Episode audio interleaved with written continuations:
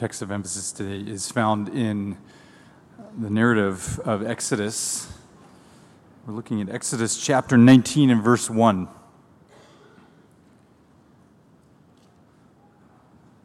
It reads there this On the first day of the third month after the Israelites left Egypt, on that very day they came to the desert of Sinai after they set out from Rephidim, they entered the desert of Sinai, and Israel camped there in the desert in front of the mountain. Then Moses went up to God, and the Lord called to him from the mountain and said, This is what you are to say to the descendants of Jacob, and what you are to tell the people of Israel. You yourselves have seen what I did to Egypt and how I carried you on eagle's wings and brought you to myself. Now, if you obey me fully and keep my covenant, then out of all the nations you will be my treasured possession. Although the whole earth is mine, you will be for me a kingdom of priests and a holy nation. These are the words you were to speak to the Israelites God said. So Moses went back and summoned the elders of the people and set before them all the words the Lord had commanded him to speak. And people all responded together, We will do everything that the Lord has said. So Moses brought their answer back to the Lord. And the Lord said to Moses, I'm going to come down to you in a dense cloud so that the people will hear me speaking with you and will always put their trust in you. And then Moses told the Lord what the people had said. And the Lord said to Moses, Go to the people and consecrate them today and tomorrow. Have them wash their clothes and be ready by the third day, because on that day the Lord will come down on Mount Sinai in the sight of all the people. Put limits on the mountain around them. Tell them, Be careful that you don't approach the mountain or touch it, or whoever touches it will be put to death. After Moses had gone down the mountain to the people, he consecrated them and they washed their clothes. And then he said to the people, Prepare yourselves for the third day, abstain from sexual relations. On the morning of the third day, there was thunder and lightning with a thick cloud over the mountain and a very loud trumpet blast. Everyone in the camp trembled. Then Moses led the people out of the camp to meet with God. And they stood at the foot of the mountain. Mount Sinai was uh, covered with smoke because the Lord descended on it in fire. And the smoke billowed up from it like the smoke from a furnace, and the whole mountain trembled violently. As the sound of the trumpet grew louder and louder, Moses spoke, and the voice of God answered him. The Lord descended to the top of Mount Sinai and called Moses to the top of the mountain. And so Moses went up, and the Lord said to him, Go down and warn the people so that they don't force their way up to see the Lord and that any of them would perish. Even the priests who approach the Lord must consecrate themselves, or the Lord will break out against them. And Moses said to the Lord, The people cannot come up on Mount Sinai because you yourself warned us, put limits up around the mountain and set it apart as holy. And so the Lord replied, Go down and bring Aaron up. But the priests and the people must not force their way through to come up to the Lord, or he will break out against them. And so Moses went down to the people and told them. Let's pray. Oh God, as we uh, consider this uh, dramatic scene, we pray for some understanding of what you have for us in this, what kind of relationship you're calling us into. In Jesus' name, amen. Well, today we're uh, starting on a new summer journey together, a summer sermon series, a summer teaching series called 10 to Life. We're going to be investigating the, the Ten Commandments. Now, for those of you who have been around uh, church circles before, this is well trod ground. I mean, you've all, if you, again, if you've been around church at all, you've all heard series on the Ten Commandments. So those of us who are going to be sharing with you are going to try to do our best uh, to, to bring some insight that may be helpful for you to you. And one of the ways in which we want to do that is by uh, being intentional about trying to understand what each of the commandments has to say, not about what we're supposed to do per se, but what the commandment tells us about who God is. What do the commandments uh, tell us about who God is? What can we learn about God and ourselves in the famous uh, Ten Commandments? Now, the, uh, the first real ex- expanded introduction to the Ten Commandments does come here in this narrative in Exodus chapter uh, 20, and it takes place after God has just brought this group of people, this group of nomads who became slaves for centuries in Egypt, brought them out of that slavery, rescued them in dramatic fashion, and now has them out in the middle of the desert and intends, apparently, to build a culture, to build a community with them. And so we read in Exodus and Leviticus and Numbers and Deuteronomy the story, the narrative of God taking this group of people, these Israelites who are related, as the narrative said, back to the, the, the forefathers, Abraham, Isaac, and Jacob, those, those men who believed in God. That's what, what, what their, their credit was. And so he's taking this group of people, these family members of Abraham, Isaac, and Jacob, and building a new culture and a new community with them. Now, every religion, in fact, every really every philosophical uh, system that is has ever existed on the planet has some kind of moral code, what you're supposed to do and what you shouldn't do in order for the community to uh, thrive. And so, as we start this journey thinking about the Ten Commandments, we have to first of all identify that fact that this is certainly not the first set of moral moral code in existence, uh, at least when it was uh, when it was articulated here in Exodus 20. There were moral codes that existed uh, before this, and so we have to ask ourselves: Is the Ten Commandments just another set of moral guidelines, of ethical guidelines? And that's another question that we'll wrestle with uh, today. Now, I would suggest to you that as we think about this question starting off today, that we have to consider the context. Is this just another set of, of moral guidelines or ethical guidelines? So consider the context in the story that we just uh, read. There are some really interesting things I think that, that uh, this narrative tells us about, and th- this is leading into God introducing the Ten Commandments. Um, in verse 3, it says that God and Moses are communicating, and it's almost, it's kind of funny because God is communicating through Moses, and then Moses runs down and he communicates with the people, and then the people, he runs back up and he's communicating with God, and it's kind of this somewhat almost hilarious scene of God communicating through Moses to the people, and there's this running back and forth and so on. But also just the dynamic of what's going on here. So let's think about the context. In verse 3, it says, uh, This is what you are to say to the descendants of Jacob. And so God is communicating to Moses. And what you're to tell the people of Israel, you yourselves have seen what I have done. So God is telling Moses, Go and tell these people what I have done for them. Remind them of what I have done from them, that I brought them out of Egypt. And then he uses very, uh, a, a, a very great uh, language that kind of describes it like uh, on the wings of eagles. I've, I've, I've, I've brought them out. And so he's trying to think of the most kind of dramatic imagery that he can think of. And, and it's, it's like I carry them out of slavery on wings of eagles. And then, and then in verse 10, God says, have them, have them wash their clothes and be ready for the third day, ready for this exciting day, because on that day I will come down on the mountain and I will see my people. And then in verse uh, 15, he says, Prepare yourselves for this, this special day, this third day. In fact, abstain from all sexual relations. This is serious now. We're not even have sex. Nobody's having sex.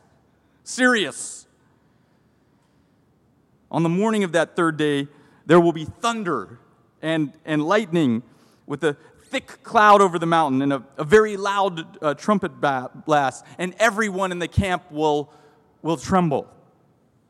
So this is, this is God communicating now to Moses that he's supposed to communicate this information to these uh, people.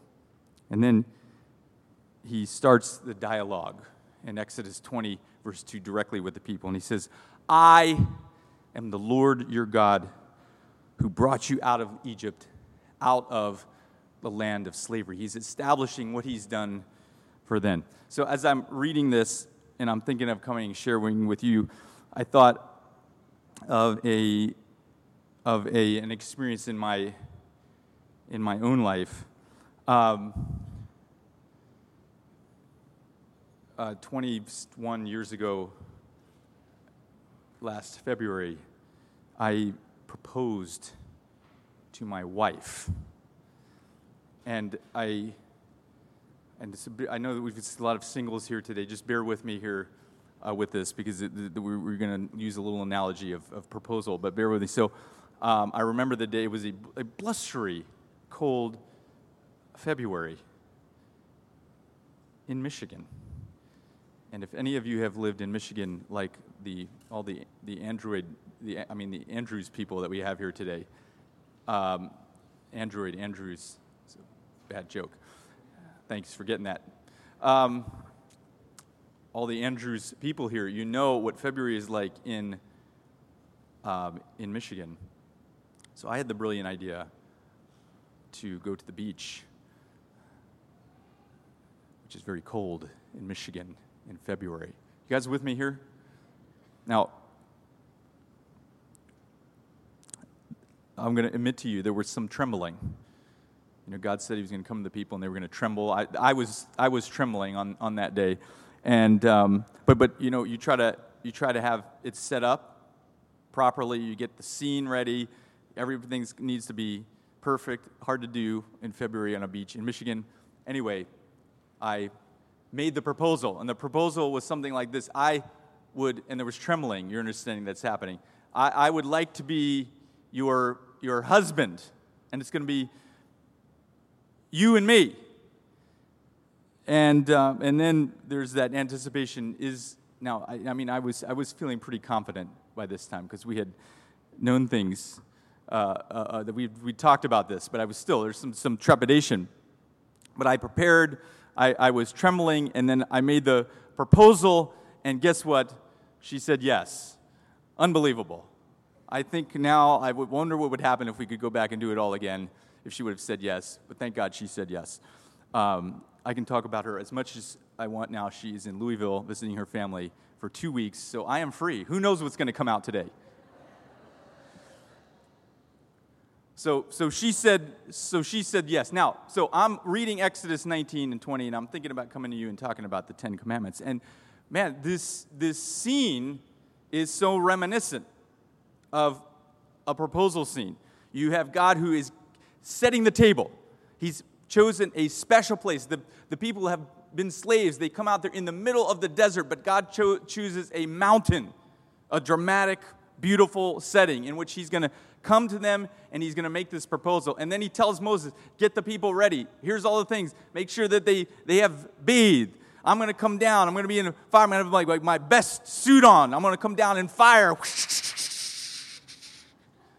It's going to be dramatic. There's going to be smoke. The mountain is going to be so just amazing that they can't even come up on the mountain because that's going to create problems. So he's got all this thing set up. And then he comes to the people and he makes his uh, proposal, and it's rooted in this idea I am the one who brought you out of Egypt. I am the one who has done something for you that you could not do for yourselves. You were slaves in Egypt, and I have uh, rescued you on eagles' uh, wings. And so this was designed to be this, this dramatic proposal. Now, Bible students have acknowledged that this is indeed the case, that what uh, God was doing was that He was framing this whole proposal in the context of covenant relationship. Covenant relationships existed throughout this time period in Bible in, in world history. Uh, covenants were where one party would make an agreement with another party about how they were going to uh, relate to each other. And so the story of Exodus 19 to 20, the introduction of the Ten Commandments, follows this pattern exactly. You have one party coming to the other party and making this proposal. This is how our relationship should uh, work. And so you have God wanting to make and come into covenant with these people, these Israelites, who he now also has plans to establish them as a culture that's going to affect the whole earth. And he, he starts off by saying, uh, Hey, as we come into a covenant relationship, with each other, there are some expectations that go along with that. That, that one of those expectations is that you won't have other husbands, that I will be your only husband. That's fair enough, right? I mean, when I was on that blustery beach with, uh, with Sarah, my Sarah, Rob, Rob and I have this thing because he's also married to Sarah, where we, when you say Sarah and I say, You're Sarah or my Sarah? And then we clarify that it's. You guys okay? We all right here? Am I doing okay? Okay. Okay, so anyway, so my Sarah, when I was with my Sarah, when I asked her if she would be my wife and I could be her husband, the expectation was that there would only be one husband. Are you with me? It wasn't like I want to be, you know, one of your husbands. It was I want to be your husband. And so that's an expectation. So it would make sense that God is the same way. hey, have no other gods before me. I want to be your God. And that's how, how it's going to operate. These are the expectations. Um, there, would, there was also the expectation that uh, uh, don't have sex with other people. That's an expectation that most people anticipate when they ask for someone to marry them. You guys with me here? God is the same way. Don't worship other things, don't have idols. We're going to talk about that next week. Um, we're going to share each other's name. We're going to share each other's name. And there's something important uh, about that. And so let's not dishonor each other's name. And then, hey, if we're going to be in this relationship, we should dedicate special time for each other, intentional time with each other. So, God makes the proposal I'm your God. I want to be your, your God. I'm calling you into covenant relationship with me, but there are some expectations that go along with being in that a relationship. And so, this is the journey that we're going to be on throughout the summer for the next 10 weeks, exploring these expectations that God that God introduces as he proposes to this group of people who were the Israelites at the, at the time, but he, as he proposes to each of us, calling us into relationship with him. So we're going to explore this. Now, today, shifting gears, we want to look briefly at this uh, first commandment.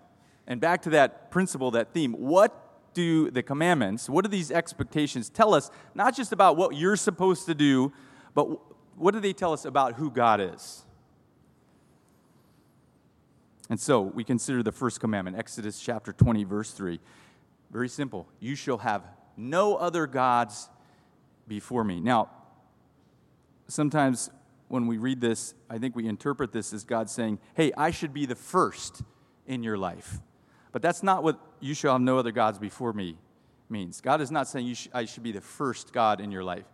He's saying, Hey, there should be no other gods. Linguists have looked at this and said this is exactly what God. There should be no other gods in my presence. No other gods in my presence. It's not I'm the first God and you have other gods. There's only one God and I'm that God. There's no other gods in your experience in my presence. You should have no other gods before me. Again, very similar to, you know, whoever, uh, for those of you who are, are married or are engaged, whoever made the proposal, when that proposal was made, it's not, I want to be the first. I want to be your first wife. I want to be your first husband. It's, I want to be your only husband. I want to be your only wife. And so this is the imagery that we get of God. I want to be the only one. You shall have no other gods before me. Now, I would suggest to you that there are three insights we can learn about God from this first commandment. The first is this God believes there are other gods. God believes there are other gods.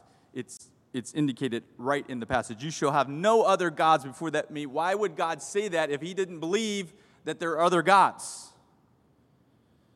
You shall have no other gods before me. God believes in other gods. And so that leads to a question what is a what is a god? What is a god? Um, our friend uh, Timothy Keller, pastors here in New York, has written a lot about this, some really profound things in his, his magnum opus. Uh, counterfeit gods, well worth checking out if you want to explore this topic in more uh, detail, exploring the, the, the counterfeit gods and wrestling with this question what is a God? Well, I would put forth to you that a God is a thing that you put faith in, that you believe in, that you believe that your security re- resides in, that your pleasure resides in, and that your hope and future resides in. So if we think back to ancient times, if we think about back to the myth, mythological gods, many of the gods were related to things that people could tangibly see in creation. So you had the sun, and the sun was something you could believe in. I mean, if there's anything that we can believe in as humans, it's the sun. Because every single day it comes up, and every single day at generally the same time within a couple hours it goes down and then it comes back the next day and then it comes and goes comes and goes. It's incredibly reliable the sun is right? You guys with me here? It's summer. It's, it's sleepy time i know a god is something that you put your faith into and so historically historically uh, it was things that you could reliably see, whether it was the sun or things of nature or the wind or war, or and so you had gods for all of these things, and you put your faith in these gods, or you believed in these gods that they were capable of doing things that were beyond your, your capability and and power. And so whether it's the sun, the moon, whatever, whatever. Now, uh, author Neil Gaiman wrote a novel in 2001 called American Gods. It's since been developed into a, a prestige TV series. And uh, Gaiman personifies the ancient gods as humans living in America. And the, the, the, the, the main figure, the main character is the god Odin, whose name in the novel is Wednesday. Uh, by the way, did you know that the word Wednesday is actually rooted in the god Odin? I, I can't say the German. Sean, you could. How do you say uh, Odin? Odin as Wednesday in German. Oh, okay, it's Otan, and then there's there, there's a, a, a, a more explicit word for the actual day, but it may be so old German that yeah. Anyway, um, thank you, Sean, for trying trying to help me out. Anyway, his name is Wednesday. It's related to the god Odin. And so Gaiman personifies these mythological gods of old. And the implication is that when immigrants came to the United States, they brought their gods with them. Okay, so when the Vikings came, they brought Odin. When the Greeks came, they brought their gods. When, and so on and so on and so on. And so America is full of these gods, but they're losing influence and power in contemporary society. Who are they losing their influence and power to? Well, according to Gaiman, the new gods. The new gods, they're losing their influence and power to the new gods. And the new gods are technical boy. They're losing their, their power to media, the goddess of TV. And they're losing their, their influence and power to Mr. World, who is the god of globalization. And so the, the whole uh, novel is set on this, this battle between the new gods of technology and media and globalization and the old gods of myth- mythology led by uh, Odin. Now, I would suggest that Gaiman is identifying something really important, that it, and that is that we in contemporary culture have come to value certain important tools to such a level and put our faith in them so highly that they have become gods to us. Our, our technology, our media, our globalization, our economy, personally, our own uh, ability to, to, to work, our careers, that these things are the things that we actually put our, our faith in. And this is identified by the amount of, partially by the amount of time we invest in them.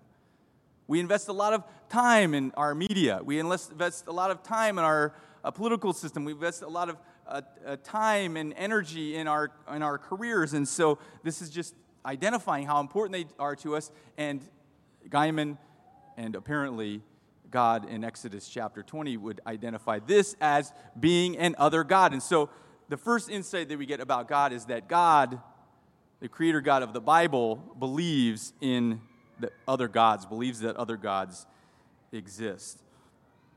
Um, now, it's important to note, you know, first of all, there's nothing wrong with the, the sun right? Just because people came to worship the sun and identify the sun with God doesn't mean that there's anything innately wrong with the, the sun. Uh, their only problems exist when you start worshiping the sun and putting your faith in the sun, because as, as the Bible indicates, the sun was created by the one tr- true God, and if you're worshiping the sun, you're missing the point that there's a, a, a, bigger God. And so, just like that, hey, there are things in our contemporary society, technological advances, globalization, where, which are not innately problematic themselves, they only become problems when we make them, according to Keller, ultimate things. You guys with me here? All right. So God believes in other gods. There are other gods that are competing for our faith, for our uh, belief. Uh, secondly, this, this uh, we get again from verse 2 of Exodus 20. Uh, God's proposal is rooted in his work on our behalf. So God's desire to be in relationship with us, with humanity, with the Israelites in Exodus 20 and with us today, is not rooted in your behavior. In fact, God's desire to be in relationship with us is, rela- is related to his action.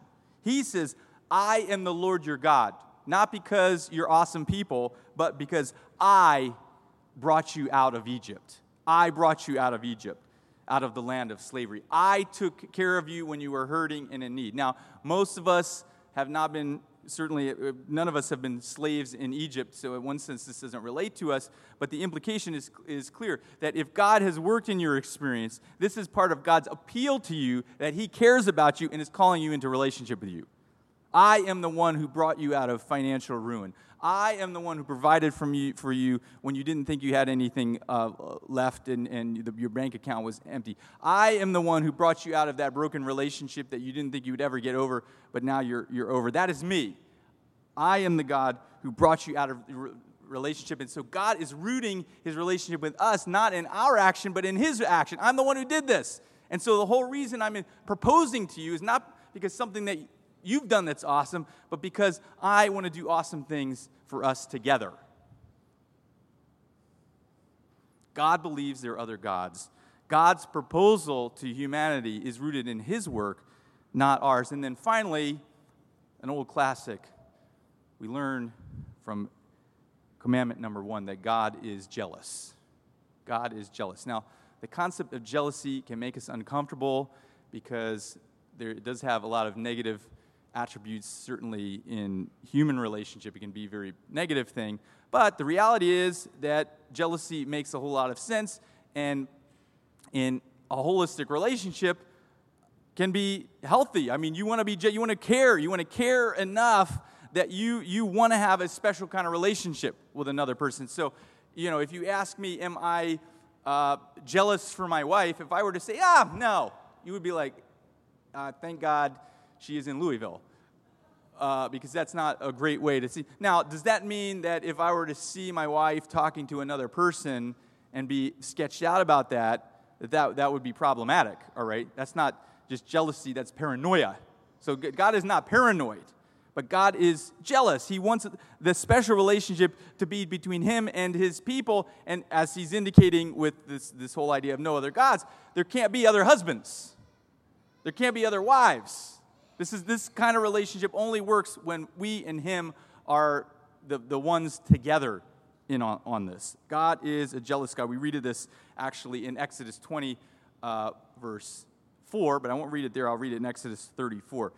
Break down those altars, smash their sacred stones, and cut down their Asherah poles. These are symbols of other gods. Do not worship any other God, for the Lord, whose name is jealous, is a jealous God. His name is uh, jealous. That God cares about whether we are in committed uh, monogamous relationships with Him. God is calling us into a, a monogamous relationship, not a, a polygamous relationship with, with Him. This is the only way that this thing is really going to work Uh, healthfully. And again, it makes sense if I were to have two or three wives, it's going to affect my relationship with my own wife. If she were to have two or three husbands, I can't even imagine what that would be like. It would not go well. So, again, this makes sense. So, this leaves us with a, with a last question. So, we've said, hey, there are some insights about God that we get from the first commandment. God believes there are other gods. Uh, God's proposal to us is based on His work, not ours. And God is jealous to be in relationship with, with us that is only He and us. It's not polygamous. Um, so the question that we are left with is okay, all right, this sounds good. You know, this sounds like a healthy uh, relationship, especially in the context of, of God and, and humanity. So, how then do we respond? How do we keep this uh, commandment? That's the the classic question well, how do we keep the commandment? How do we abide? How do we enter into this uh, relationship? And so I think when, oftentimes, when we ask ourselves that question, how do we keep this commandment? We uh, start doing something like, I, first of all, identifying, which is probably a good idea, identifying all those other things in our lives that could be gods. Okay, so we think to ourselves, okay, so you hear you know, you, you, you, you read something or you hear somebody talk and say, you know, you should keep the commandments, and you go home to yourself and, and think, boy, that first commandment, haven't thought about it very much because it seems so obvious, but okay, what are the other things that are gods in my experience are potentially there? And so we say, you know, I do spend a lot of time and money on, you know, this or that or whatever. And then we try to, uh, to, to manage those things. Okay, we we just spend less time or less money on those things, and then with the hopes that that's going to make everything uh, great. And if we just manage ourselves better, or, or we go to the extreme and say, I'm just going to get rid of that altogether. I'm just going to get rid of that altogether. I'm not going to participate in any media anymore. Or I'm never, I'm never going to turn on the TV ever, ever again. Or I'm going to quit my job and I'm going to move to the woods so that I'm not worried about career you know, aspect and, and where that's going, and that's not going to be a God for me. And so, so we try to either manage or we just try to do away with those things. All right? Now, I mean, back to the relationship thing, and again, love our singles here, so I'm sorry to be so, so, so uh, married person centric here, but this is an analogy the Bible work with, and it, and it, it, it works. Imagine, imagine that again, Sarah or I, that we were like, okay, okay, we don't want anything hindering uh, our relationship with each other. So what are we going to do? Okay, we're gonna manage our relationships with other people, and, and in some cases, we're just going to not talk to anybody ever again. Just going to like, don't talk to me, don't talk to me. I'm I'm I'm I'm I'm, I'm married to only one wife. You would say, what is wrong with that crazy person? Why is he doing that? It, it doesn't make any, it, any sense. And the reality is, it doesn't work. It doesn't work. You, you going home and saying to yourself, all right, I'm going to get it together now. I'm going to obey these commandments, and in particular, this first commandment, I'm going to just obey it better. And so I'm going to identify the other things in my life that could be God, and I'm going to just manage them, them better, or I'm just going to get rid of them altogether. It doesn't work. Because, first of all, some of those things that become gods are things you actually need. For example, you need other people in your experience. And if you're concerned that other people are going to become a God to you, and so you're just going to get rid of them, or you're going to get rid of technology, or you're going to get, you're going to find some of those things you actually need. You guys with me here?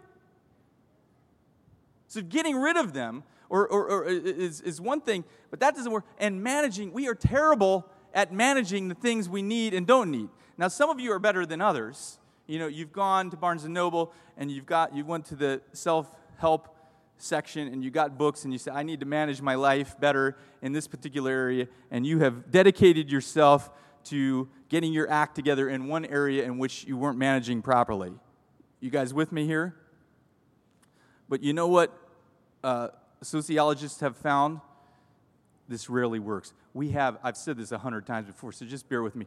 We have more books about how you should get your life together than at any t- other time in the history of humanity and we are all just as messed up as we have ever been. If it was because we were lacking information,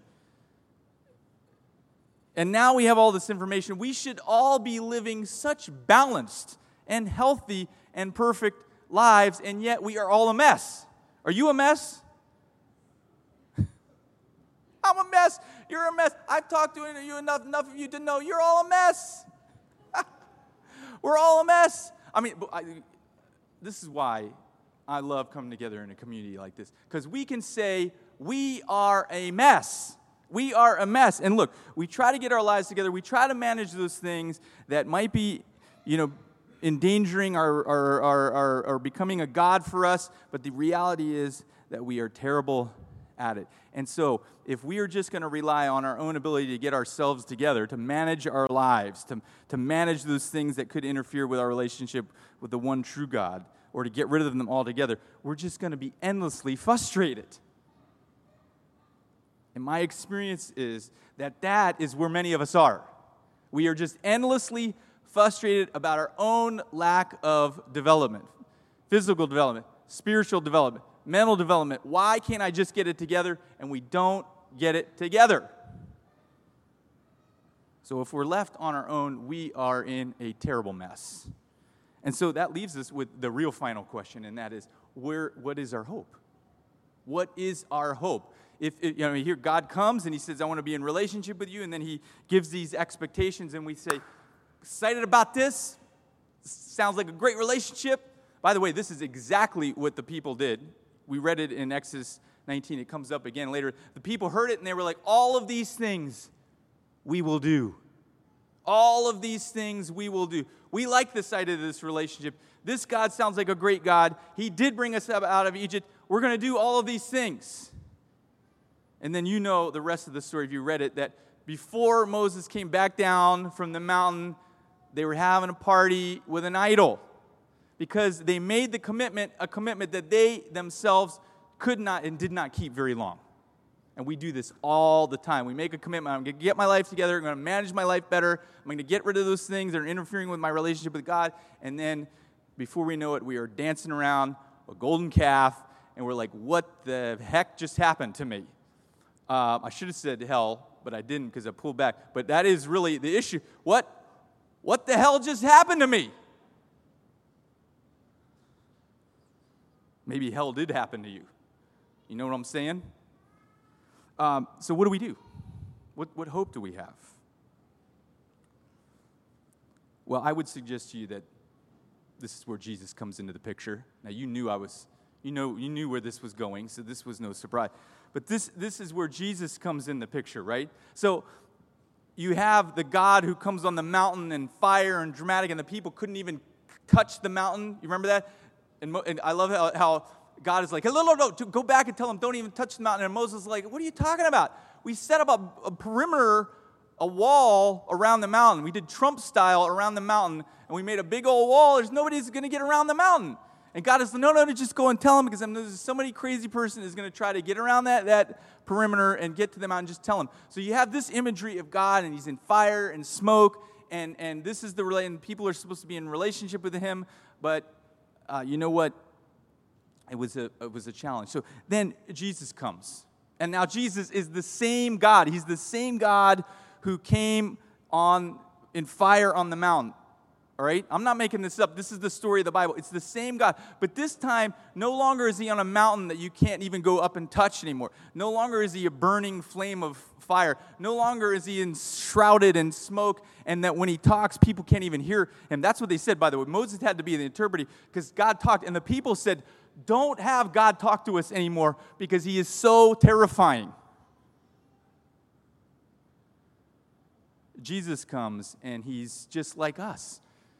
He's a poor guy. He's wear the same clothes every single day. He's one, thing, one pair of nice clothes, and he wears them all the time. And he's, his, his single mom and, his, his, and his, his stepdad died, and he's just a normal guy. And then he comes and he lives and he teaches and he, and he loves, and he's murdered. He's murdered for no, for no reason other than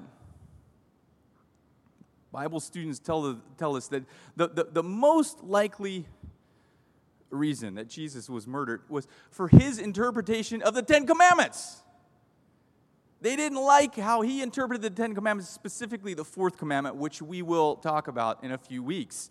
His, his, his challenge of their interpretation of the fourth commandment did not sit well with the religious establishment of the day, and that was partially responsible for his death.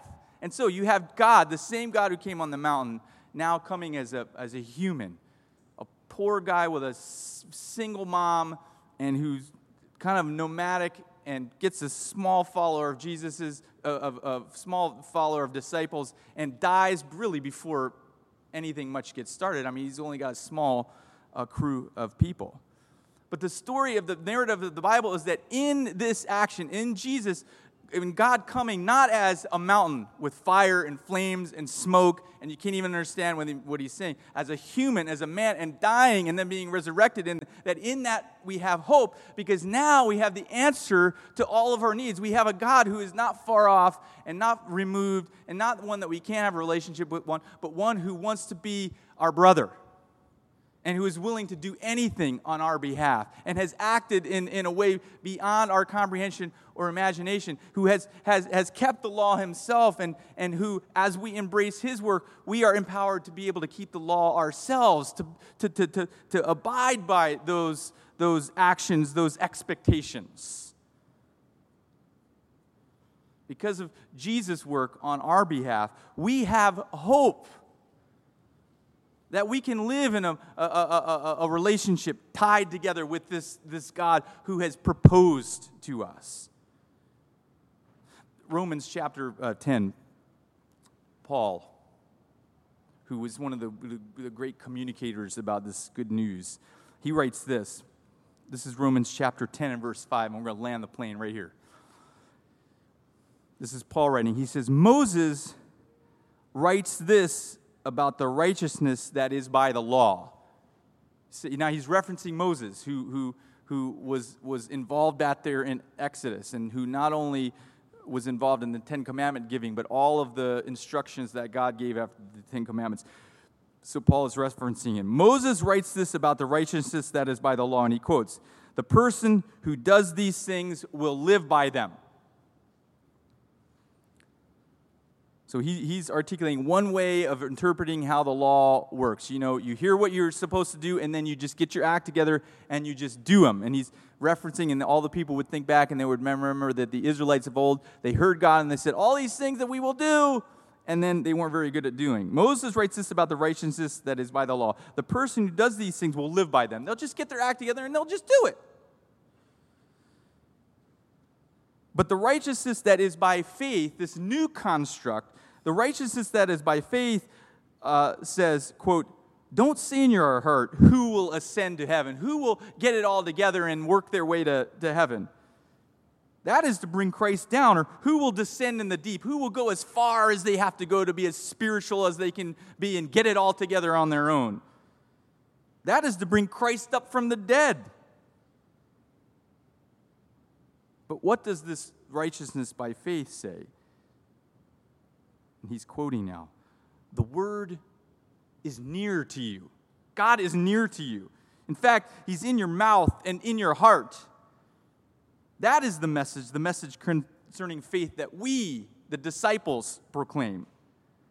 If you declare with your mouth, Jesus is Lord, and believe in your heart that God raised him from the dead, you will be saved. Now, I am a big fan of this verse because I think this verse articulates almost more clearly than any other place in the Bible what God is calling us into.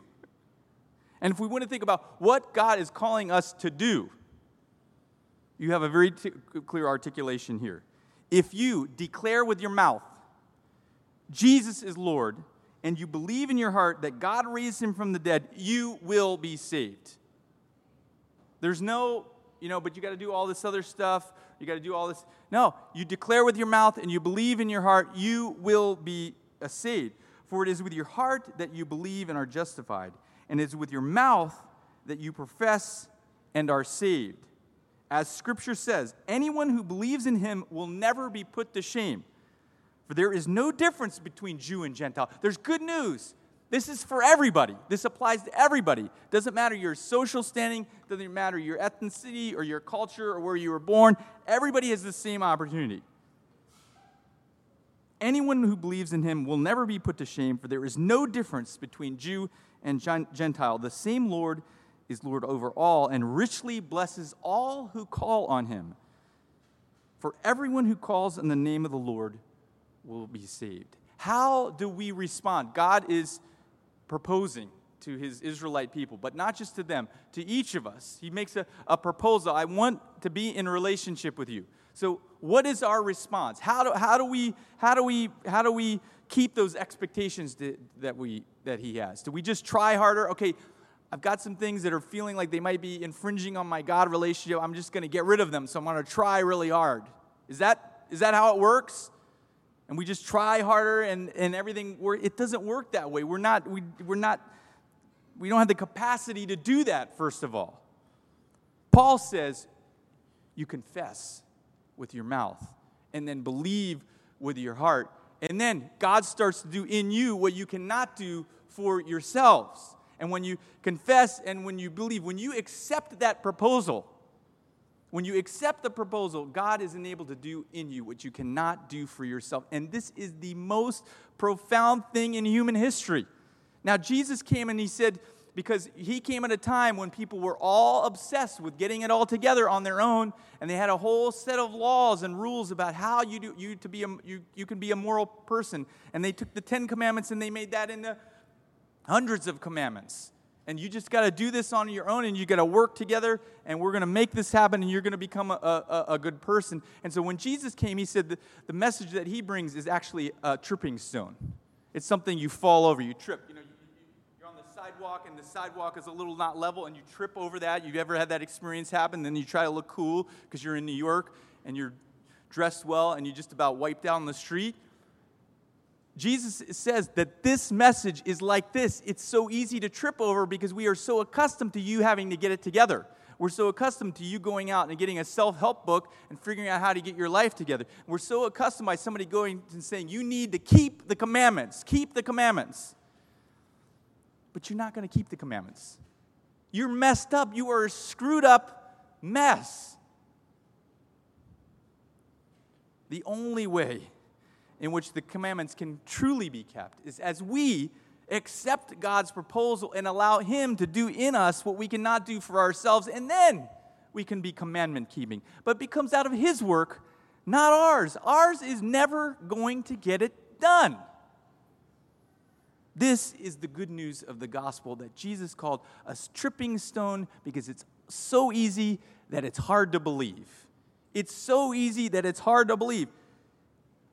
If you declare with your mouth, Jesus is Lord, and believe in your heart that God raised him from the dead, you will be saved. And so, our work is to each and every day embrace the proposal I mean, for those of you who are married, and you, we, we look, we don't formally do this, but there's some acknowledgement. You wake up in the morning, and you know, there could be a tough day ahead, but just something in your mind is that I'm, I'm committed to this person, and I am going to re accept that proposal every day. And when you re accept that proposal, the day may not go great, but you're committed to each other, and in the end, it, you're, you're gonna, when you fall asleep at night, you're going to still be there with each other. Now, with God, it's a whole different thing because God has power and capability that we don't have for ourselves, but this idea of confessing our relationship is crucial. Declare with your mouth. And first thing in the, in the morning, I was talking this morning, I was telling, telling our, our, our 9, 9 a.m. in class, one of the most profound things that happened to me is in, right here. We, have, we had this group that was meeting on Sabbath afternoon called Faith Lab, and we were exploring what it means to be a follower of Jesus. And one of the things we decided is God is really into just us confessing that we believe in Him. We're all trying to figure out all these things that we should do to get it together. And God keeps coming back, and Jesus, time and time again, it's like, believe. And so, you know what we started doing? Just confessing together. I believe in the power of the resurrection, and I want God's Spirit to work in me. And I can say, of all the spiritual things that I've done in the probably the last 10, 10 years, that has probably been the most helpful thing for me. So when I get up in the morning, I believe today. I don't know what's going to happen, but I believe today in the power of the resurrection. I believe that what God has done for me, something I cannot do for myself, and and I want that to happen in my experience. I want God to work in my situation. Now, I don't have it all together. I'm not up here to tell you that. But I'm telling you, there is something powerful about confessing uh, belief. The word is near to you, it's in your mouth and in your heart. If you declare with your mouth, Jesus is Lord, and believe in your heart that God raised him from the dead. You will be saved. And this is not a saved off sometime in the distant future when Jesus comes back again, which I hope is soon, but who knows when it's going to be. This is talking about being saved right now, which means God starts to work in our experience right now to make us into new creations. And that means that we start living up to the expectation of the Ten Commandments, but not, not on our own. It's not you go out and you start having no other gods and you start observing the Sabbath and you stop being angry with people and murdering people. It doesn't work that way. I believe Jesus is Lord and then God is empowered that I can live in holistic relationship with Him like never before. This is what God is calling us in today, and He's asking for us to confess that we believe that He is able to do what He's promised. Let's pray.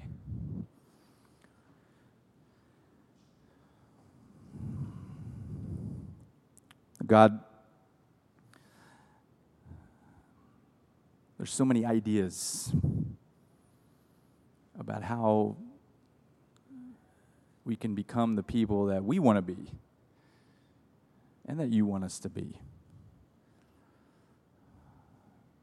I pray that you can uh, speak to our hearts and you can help us to see the clear path to a holistic relationship with you.